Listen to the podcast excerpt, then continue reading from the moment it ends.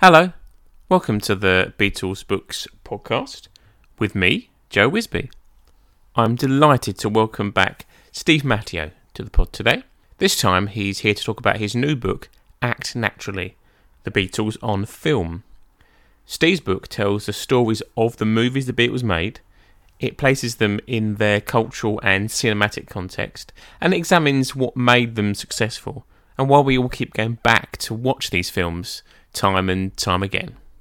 Steve Matteo, hello, welcome back to the Beatles Books podcast. How are you? Good. It's great to be here again, Joe. Great to have you back. This time we're here to talk about your excellent new book, Act Naturally The Beatles on Film. Last time we spoke, we spoke about your Let It Be book. What made you go back to wanting to write about the Beatles in book form, and what was the inspiration to write this book about the Beatles on film? I had some other ideas from music books through the years. I had a couple of false starts. That's a long story I won't get into here. I really felt like the time was right to do another book on the films. Uh, there hasn't been one in a while. You know, there's been some really good books. Um, the Roy Carr book is a great book. I just felt this was the right time to do it. And the idea came about in the spring of 2019. Was it a difficult book to pull together and, and write? What was the process of writing it like?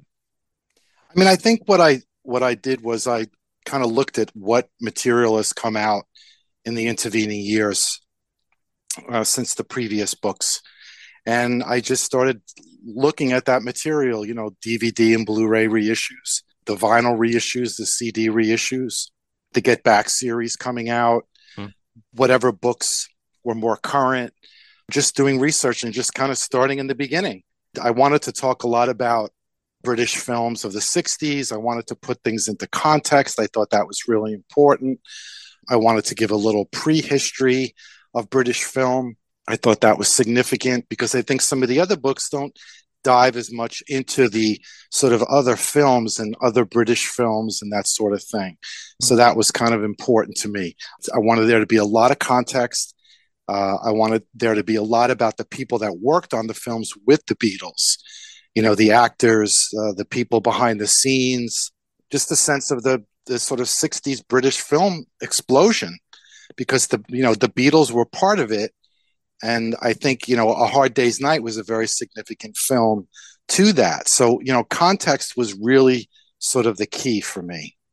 As everyone listening to this podcast hopefully will know the beatles first film was a hard day's night which was released in in 1964. Uh, it's interesting because now, really in the last kind of 20 years, pop groups don't really make films. You might get a documentary, but the idea of them acting in a film, the last one might have been the Spice Girls, Spice World, maybe, maybe one, one or two after that.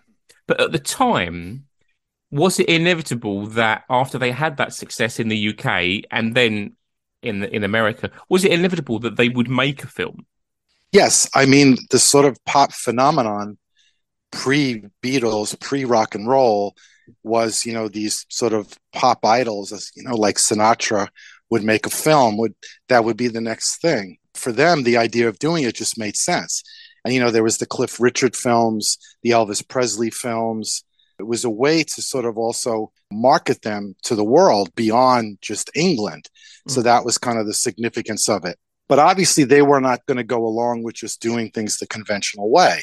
And that's why A Hard Day's Night turns out the way that it does. And thankfully, the people that were surrounding them, who were, you know, who made the film, particularly Dick Lester. Like you said, there really, it really isn't a thing these days. And I think that's because visual media is so much part of pop music from the start. What people in pop music, what they look like, what their look is, uh, their persona. It's almost like that comes first and the music comes second. So before Hard Day's Night, did they get close to making any other films? Were there were there any approaches through '63 that they might have featured in any other kind of film?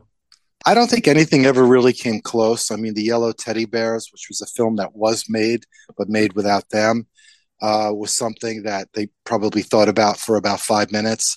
All of these kinds of films were like this sort of let's put on a show films or like there was some sort of goofy cooked up story and then the band would come on at the end and play at the school dance i mean it's silly kind of innocent kind of 50s 60s kind of mentality So the Beatles were not going to have any part of that. I think with the Yellow Teddy Bears too, I think the producers wanted the Beatles to relinquish their songwriting rights.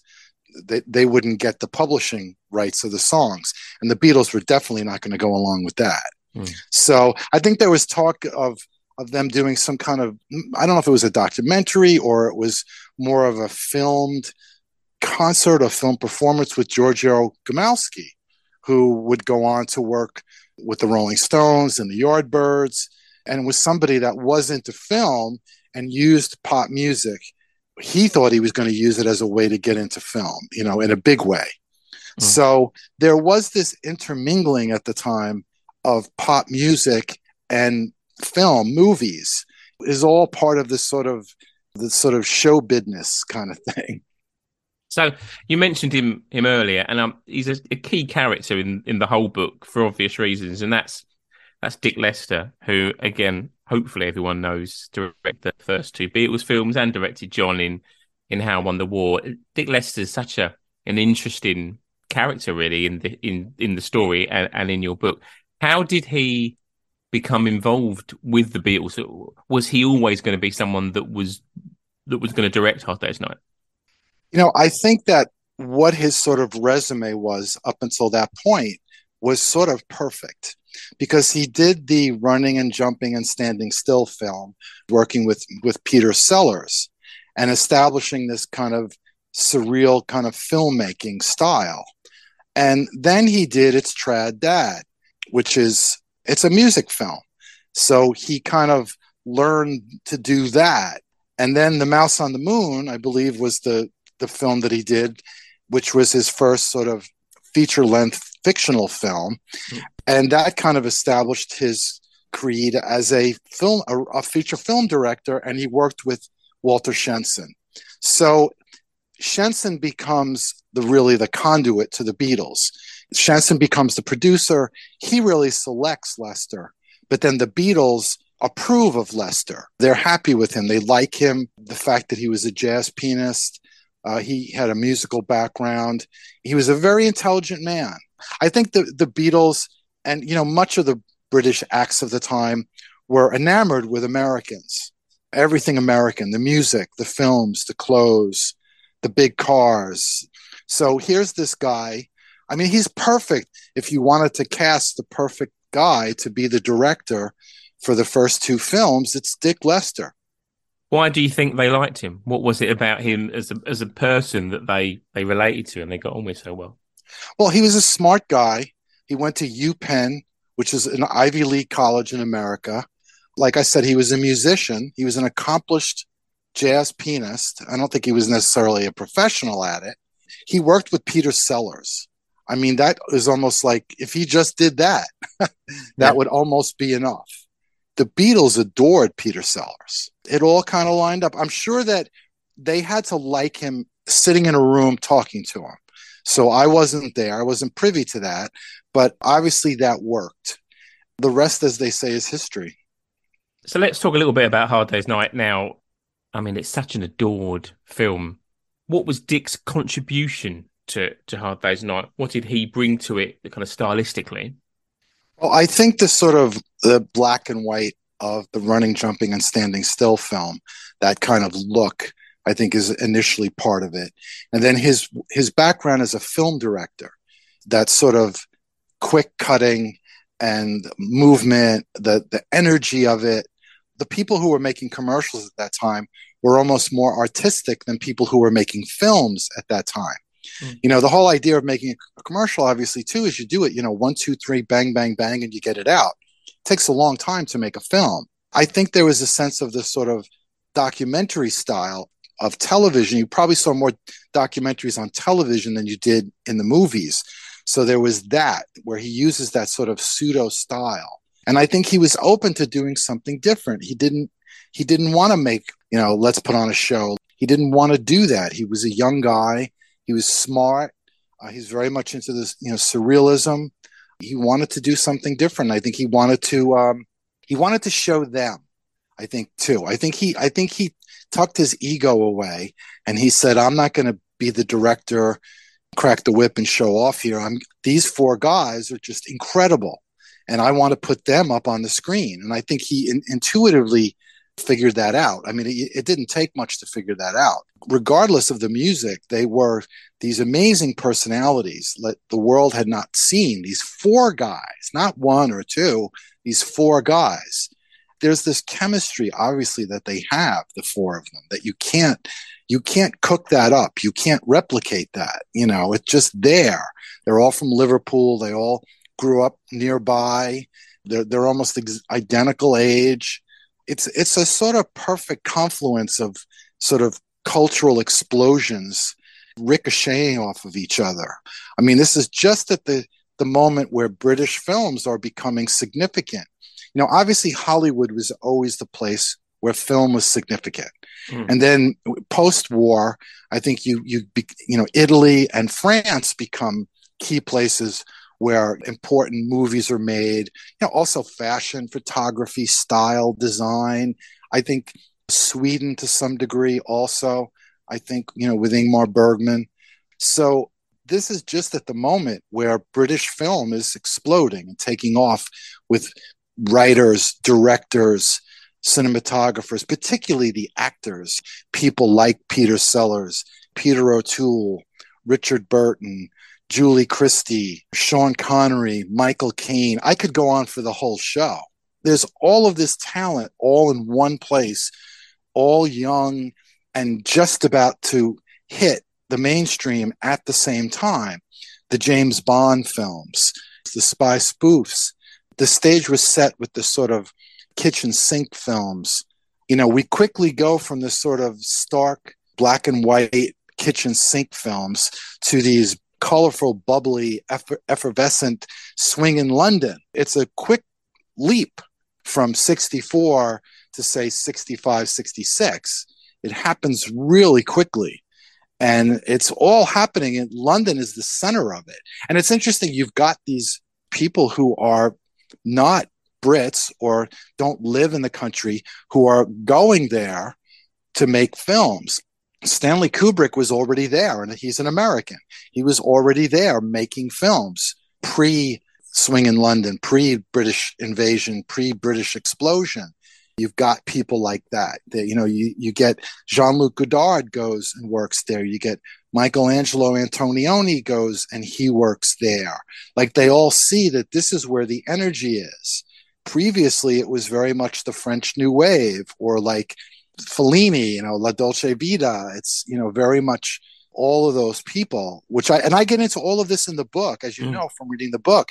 I mean, I really, I, I wanted to create context. I wanted people to have an understanding that, you know, as much as the Beatles were extraordinary and as much as Dick Lester was extraordinary, that there was already a sort of an infrastructure in place that the wave was moving that way. And in many ways, they, they were part of and were influenced by the wave at the same time. It's interesting how these things happen, uh, these sort of these cultural moments. I mean, I think unfortunately we live in a time now where we don't get these cultural moments that are so seismic. I think that you, you can sort of go from the Beatles exploding in 64, okay, to say the last waltz Martin Scorsese's The Last Waltz.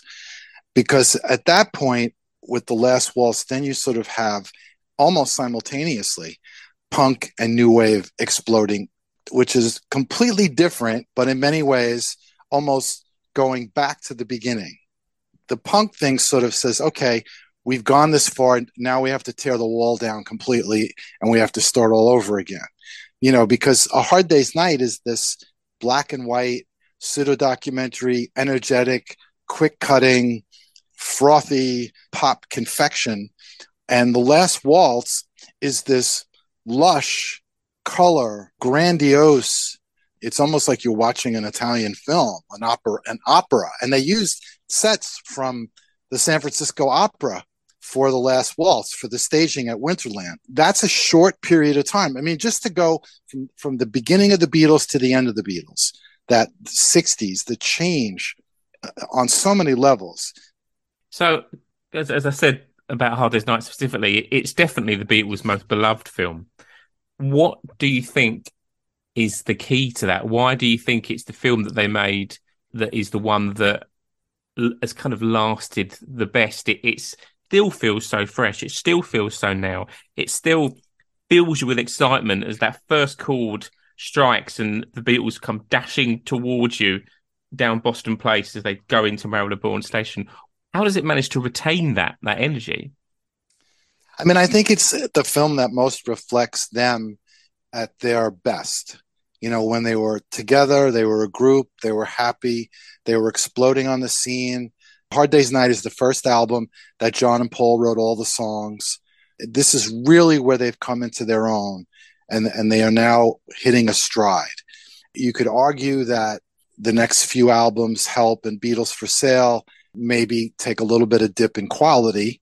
Really, this is like the first peak. And it's a it's a black and white film. I think black and white films sometimes tend to hold up better. They just look great. They don't have the color films today for me are so sort of flat and static and there's no shadows and light. It's just it's beautifully photographed. The person that was the cinematographer for A Hard Day's Night was the same person who was the cinematographer for Doctor Strangelove, speaking of Stanley Kubrick and Peter Sellers.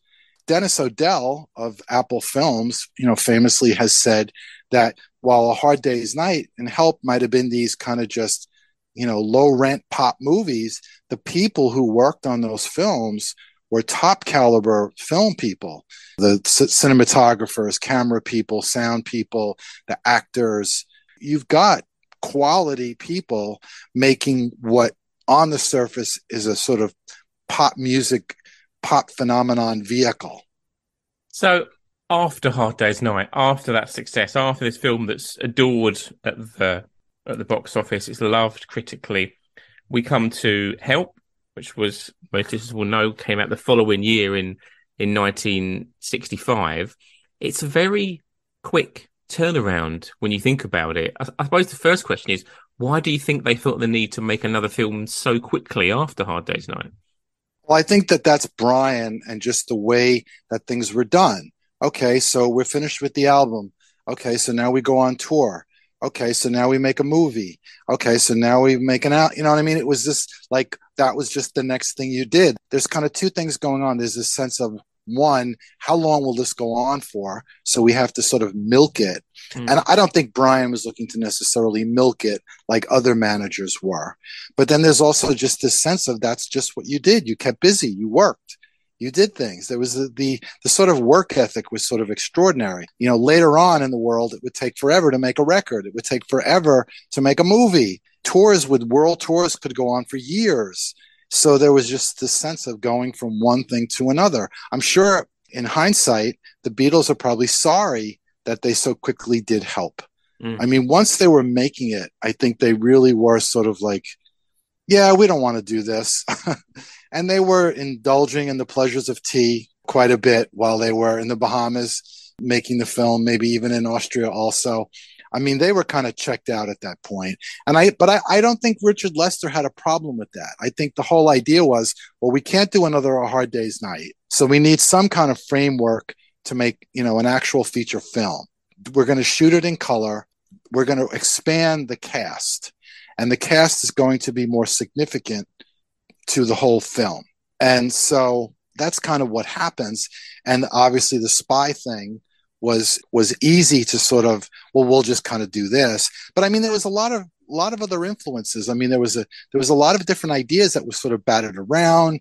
There's sort of the sense that it was heavily influenced by the wilkie collins novel the the moonstone. Mm. i mean you can see some of the parallels. I mean i don't think that they were remaking it obviously but it just becomes a question of okay let's make another movie. It did well. It made a lot of money. The soundtrack, you know, sold bushels.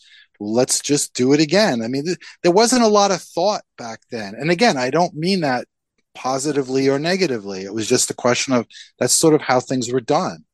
You mentioned the spy thing there. Bond is a huge influence on Help, and I suppose it's the other big cultural icon of that of that time. What? Why do you think they went down that route. Was that a Dick Lester idea, or was that coming from other from the writers, or where does that come from? I think it was fairly collective. Alun Owen was not used again as the screenwriter. Although Lester, I think, was somewhat happy with the script. I think in retrospect, I think he felt he didn't want to work with that screenwriter again, that he wasn't necessarily happy with him. More in retrospect, I believe. And so Bond is the other sort of British phenomenon that places England, London, in the center of the cultural universe at this point. Interestingly enough, both Beatles films and the Bond films from United Artists, not a coincidence. Uh, and I get into this in depth about United Artists. It was very much a unique sort of film studio. In many respects, it really wasn't a studio. It was more of a, a state of mind and a way to do things and a way to make movies. And I, I think that I quote an interview, uh, not that I did, but an interview with David Picker of United Artists. And he talks about, I'm just paraphrasing, he basically said, you know, we hire good people and they stick to the budget and we leave them alone and they make good movies. And I know that's just oversimplified. Mm. You have to remember too, back then, it, you know, making a movie wasn't what it is today. What are they spending on movies these days? Millions. So you have smaller budgets and you can be more nimble. You can make movies and get them out there. I think back then it was just, you know, things happened quicker. So help then, same director, same four stars, bigger cast, bigger budget, but held in nowhere near the the same esteem as Hard Day's Night is. Most people listening to this will still love it. I still put it on. I still love it when they walk into that that house at the beginning and it's the one giant house. It's just that was actually what got me into the Beatles. Help was the film that I watched when I was eight years old when it was broadcast in 1992 on what would have been Paul McCartney's 50th birthday. I watched it on channel over here, ITV, on a Sunday afternoon, and that scene of them walking in the house, I was like, this is the coolest thing in the world. Who are these people? I want to, to be around them just forever and ever and ever. And here I am, still around them now. So there are lots of things that work in help, but it isn't held in that in that same esteem as Hard Day's Night. Why do you think that is? Do you think there was that there's a lot wrong with help? Well, I think unfortunately there's a saying that lightning tends to only strike once. Hmm. And I think that was the case with a hard day's night. You know, there was there was this sort of talent behind it, but there was also like I like I sort of illustrated before in detail, this sort of confluence of all these things just going the right way. I think when they got the help, I think that you know there was a certain amount of the bloom was off the rose of the sort of innocence of the period was starting to fade, and I think that they had to create a product essentially. We've got to make a movie, and we got to do it fast. You know, it becomes like the old second album syndrome too. You wait your whole life to make your first album, and you, you, you put all of that into it, and then before the first album is even out, you're on to the next one. So it's never going to be the same. You know, if film is a collaborative process. You know, the Beatles had very little, if any, control over it, over help. I think they just sort of went along with it. And I think there was a sense of, yeah, when we're done with this, we're not making another movie again. I agree with you. Like when I watch it, and obviously I rewatched it, you know, to write the book. It's great. I mean, I love it. It's so much fun. The music is so great. Ringo is just truly a star mm-hmm. at this point it's just fun. It's just a it's a fun. It is very like a spy movie to see. I have a real soft spot for 60s spy films. How I look at uh, Help, I'm I'm probably a bit more predisposed to enjoying it because I'm such a fan of spy films of the 60s, mm. the British films, the British spy spoofs. I mean, it is a spy spoof. So you know that's that's kind of what it is. So so as you say, they decide not to make another film. They are presented with quite a few ideas through 66 into 67, but they they don't make another film. Do you think that was mainly down to the fact that they didn't enjoy Help? Did they get close to to making anything in 66? I mean, I think there were ideas that were batted around that, you know, they might have even considered a talent for loving, which was a Western. I think there was some real interest in that. I think Ringo and maybe George to some degree were fans of Westerns. So the idea of being in a Western and, and kind of being able to step out of their personalities, I think that was somewhat appealing to them. Mm-hmm. But I think at this point too, you the music is be, is deepening at this point. When you're talking about 65, 66, you're talking about Rubber Soul and Revolver, particularly Revolver. That's a landmark album. You know, I, as you know, some people think that is their best album. To tear themselves away from writing and recording to go make another goofy movie, I think the idea of it is sort of like, we don't want to do this. This is London's becoming hipper and hipper and hipper. They would be taking more of a gamble, I think, on their image and their persona and their career by making, uh, you know, just another sort of film that they're just actors in. You know, it becomes a thing too. You know, I don't even know if I get into this in the movie, but in, in my book rather. But if you decide to make something like a talent for loving a Western, I think later on there's interest in doing a Lord of the Rings. Do you make music for it? Do mm. the Beatles make the music? Or do they decide, no, we, we're not going to do that? And then how do people feel about, yeah, there's a new Beatles movie. Oh, great. There's no Beatles mu- music in it. Well, maybe I don't want to go see that. If they have to just stand on their own as actors in a Western, for example, and there's none of their music in it, that could be a huge flop. You know, don't forget, they're not recording artists that long at this point. It's still new. You know, it's only a few years, really. So I just think that they're deeper into developing their songs and developing being recording artists and having more control over their recordings at this point, too. The other one, of course, is the Joe Orton film up against it that was that was never made. I suppose they were always going to go down that that kind of route if they were going to make anything in, in 66. I don't think they were ever going to make that movie. Once Brian saw that script, it was sort of like it was just a little a little too raw. Mm. And I think when Orton wrote it, I, I don't think he was thinking of the Beatles. I think he just wrote it and then thought, well, I'll just try to pawn this off on the Beatles. You know what? You know what happens is when you're the Beatles or anybody at this point, you have so much clout, hmm. and mm. everybody wants to work with you, and you want to work with whoever the newest, coolest, shiniest, hippest person is and he was at that point. It's interesting that they gravitated towards writers who were playwrights. They weren't necessarily screenwriters, you know, Alun Owen, Joe Orton. I mean, obviously, we have Broadway in, in America, but the theatrical tradition in the United Kingdom, I think, you know, in London, England, I mean, is stretches back to Shakespeare. There's a richness and a depth to it and an infrastructure as 1967 kind of moves to a close, the Beatles then undertake this kind of crazy, what Paul calls in the anthology, a crazy roly poly 60s idea, which is to make Magical Mystery Tour, which uh, I know you've discussed on another podcast, but we'd like to talk about it here as well. It kind of comes at this weird time, Magical Mystery Tour, because it, Brian's gone and but they're still close, or are they close? There's all sorts of stuff going on a question that I've sort of always wondered about Magical Mystery Tour is what were they trying to achieve? What was the end game? What was the idea behind making this clearly surreal film? I don't think they know. I think it really was just we're, going to make this film because we're the Beatles and we can do whatever we want. And I think it was kind of Paul's idea. Paul was a he was a very creative guy who his creativity I think extended beyond you know, songwriting and performing and recording. I think he really was interested in in art, and theater, and film. He's really a polymath in a lot of ways. He's really just uh, he's a sponge. He's got a very busy, active mind, and he likes to keep working and being creative.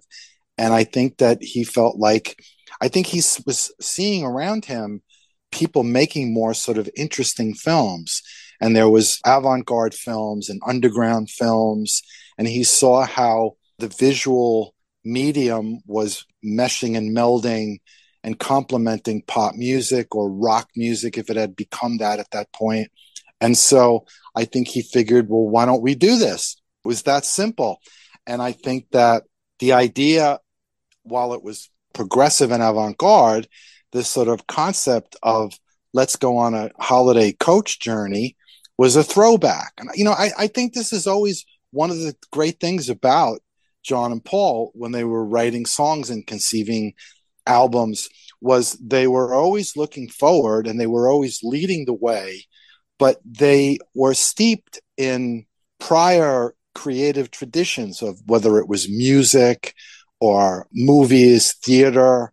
I mean, you look at their early pre-songwriting performances, it wasn't just American rock and roll or, or American R&B. I mean, they were steeped in the Great American Songbook, in theater, in old timey jazz, or whatever the case may be. So they have this sort of education. They had this upbringing. It's a very rich kind of upbringing. You know, the whole sort of people in England at the time who would have the piano in the house or a guitar or ukulele and make their own music or you go down to the pub and somebody's at the piano and everybody's singing along there's this they, they grow up with that so there's this sense of it's fun to them. It's family. It's it's their culture. I think that they that's that's what they wanted to do. I don't think they necessarily had the the entire sort of what is the end game or what is the finished product going to look like. It's obviously not a linear film. It's basically set pieces and it's it's very much sort of they're not realizing it, but they're taking those promotional clip ideas that they'd already started doing with various people and expanding on it very much with being influenced by various substances. Mm. And it isn't just the typical sort of, you know, like they would do clips, I guess, with Michael Lindsay Hogg or various people, various directors, silly little things where they would just be in a studio holding an umbrella or whatever. You know, they wanted to take that to the next step. I think there's some of the sense too of, well, we can do better than that. Mm-hmm. I think there was always this sense that they felt like they could do better, whether it was music or or movies. And well, it didn't quite turn out that way with Magical Mystery Tour, at least initially. So, as you say, yeah, the reception was pretty savage. And on the episode that I did last month, I spoke to Leslie Cavendish, who was the who was Paul's hairdresser and was on the Magical Mystery Tour bus, and he said that Boxing Day, as you can imagine, he sat in front of the TV and with his mum and dad and watched this new Beatles film, and he said he, I couldn't believe it was in black and white. I could not believe it was in black and white. I, I couldn't believe it was on at that time. Do you think that the fact it was in black and white and the scheduling, BBC One, Boxing Day, just I think it might have been just before or after a Norman Wisdom film, it was in the wrong place. Do you think that contributed to the negative reaction that it got? Yes, and it being shown a few days later in color, it got a little better reception. But yeah, sure. I mean, it's Christmas, it's Boxing Day, it's family, it's family entertainment. Uh, so here's these freaky Beatles. The TV screens, remember, were about the size of microwave ovens at that point too. Mm. I mean, if if it had come out and you watched it on a 46 inch color television, and it was maybe a few weeks later, it might have been different. Or if it was shown, it was rolled out slowly in the movies at select theaters or college campuses or something. Whose ever idea it was to put it on Boxing Day it just kind of happened. I think it was more of a question of, well, it's the Beatles, so we'll put it on the day after Christmas. I'm sure everyone's going to love it. We don't have Boxing Day in America. Okay. We should. I, would like to see that. Over the years, obviously, it's looked at very differently. You know, when I first saw it, it was part of the, the sort of 1970s midnight movies, cult movies, underground movies. Everyone was indulging in tea in the 70s so that's how we saw it. And we saw it up on a big screen in a movie theater. And yeah, it was still weird. It was still like, yeah, this is weird. it's like, and it isn't necessarily weird because it's weird. It's weird within the context of you're used to watching linear films. Okay, so by the 70s, film had changed, you know. You know, Easy Rider is kind of the, I think, the the commercial sort of moment when film changes and it becomes very much youth culture, 60s culture, hippie culture, whatever you want to call it. it. It's movies for that generation, the baby boom educated generation. So I think as you get older and you watch it numerous times and you learn more about it, and it becomes less weird through time because we've lived through MTV and we've lived through David Lynch and I could go on and on. It's such great music. I mean, I, think that that helps it along too. It's just it's a wonderful soundtrack, mm. even though it was kind of cooked up by Capitol Records, the long playing record, as opposed to the EP. Just a, a, a quick word on on Yellow Submarine, the animated film. The Beatles had a sort of a minimal involvement, really, in it. They didn't do their own voices. There is that wonderful kind of couple of minutes at the end when they they appear why weren't they involved more in it? Was it just a scheduling thing, or do you think they didn't have much faith in what this animated film was going to be? Well, it was the same people who produced the Beatles cartoons, and they didn't like the Beatles cartoons. Rightfully so. They were rushed. There was not a lot of continuity with them because they were done by a lot of different people. Their voices were not used.